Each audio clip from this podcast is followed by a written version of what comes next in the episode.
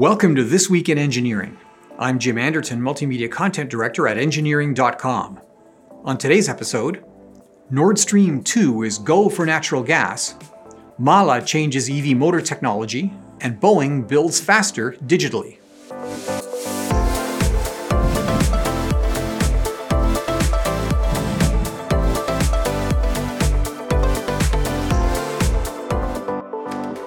Today's episode is brought to you by Engineering.com, a globally trusted source for engineering content. Check out this and many other exclusive videos for the engineering professional found only on Engineering.com TV today.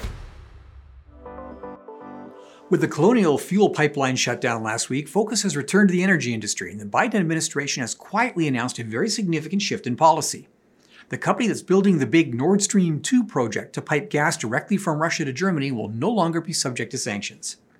The company, Switzerland based Nord Stream 2 AG, is owned by Russian energy giant Gazprom. The shift is significant since it signals a change in the U.S. approach to the gas megaproject, which bypasses the route through contested regions of Ukraine and cements Russia as Europe's major natural gas supplier. Under the Trump administration, sanctions against companies involved in the project were intended to stop the pipeline in favor of U.S. liquefied natural gas transported by ship to European ports. The Nord Stream 2 project is essentially a doubling of the original Nord Stream twin line, which at 760 miles in length is the longest subsea pipeline in the world. The project will double the original system capacity to 110 million cubic meters per year. Sources familiar with the matter reported by Axios.com state that with the line 95% complete, the only way to stop the project would be to impose sanctions on the end user of the gas, Germany. The line is expected to be complete by midsummer.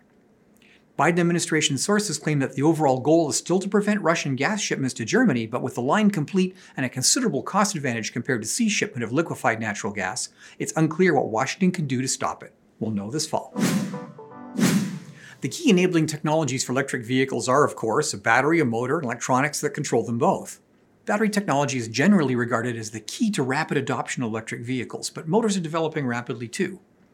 Auto parts tier 1 supplier Mahle has developed a new type of electric motor that operates without magnets, a significant advantage given the projected worldwide shortage of the critical rare earths needed to make high performance magnets. Now, electromagnets in electric motors is not a new idea, and AC induction motors have been used for over a century. But current EV technology using synchronous motors and permanent magnets are not only expensive, but they're heavy. The new Mahle development uses an excitation coil built into the rotor, but more significantly sends the power to the rotating element, not through brushes or slip rings, but using an inductive pickup. Now, this contactless system in the new motor should have a service life similar to AC induction motors, with bearing wear being the primary limiting factor. The company claims 96% efficiency in a scalable design that can be applied to vehicles from small passenger cars to heavy trucks. Electronics will be different from conventional motor technology as AC power is needed for the inductive coupling, which must be rectified to DC inside the motor for the electromagnets. Now, it's unclear from the company where that AC comes from, but it's certain to involve an inverter, then switch back to DC with a rectifier inside the motor itself. Now, eliminating brushes means converting the current from DC from the battery to AC for the coupling, then back to DC for the electromagnets. Now, from an EV manufacturer perspective, the other alternative for non contact, no magnet drive motors are AC induction motors, anyways. The inverter assembly may be the better option compared to expensive rare earth magnets. Model based engineering is widely regarded as the future of product development from design to production, and Boeing has demonstrated the capability of this doctrine in a tough real world application. The company has joined the front and rear fuselage sections of a Boeing Saab T 7A Red Hawk military jet trainer with an alignment so close that the splice took less than 30 minutes. That's 95% less time than conventional production and with a higher quality joint. The aft fuselage sections are built by Saab in Linköping, Sweden, and are shipped to St. Louis for assembly to the Boeing built front section. The first airframe will be used as a static test article and will be followed by five engineering test aircraft out of the planned 351 aircraft U.S. Air Force order.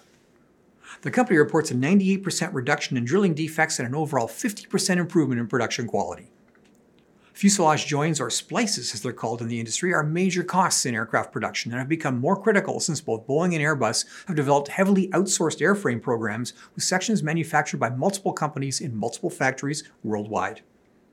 The all digital design of the Red Hawk has resulted in an 80% reduction in assembly hours and a 50% reduction in software development and verification time. Will this be the end of shimming and match drilling on the line? Well, perhaps, but there is a hidden benefit to precise, repeatable large assemblies in production. They're much more easily automated. Now, we'll be watching for robotic assembly to follow digital design and volume aircraft production soon. Well, that's it for this week's episode of This Week in Engineering. To check out these podcasts as videos, visit engineering.com TV.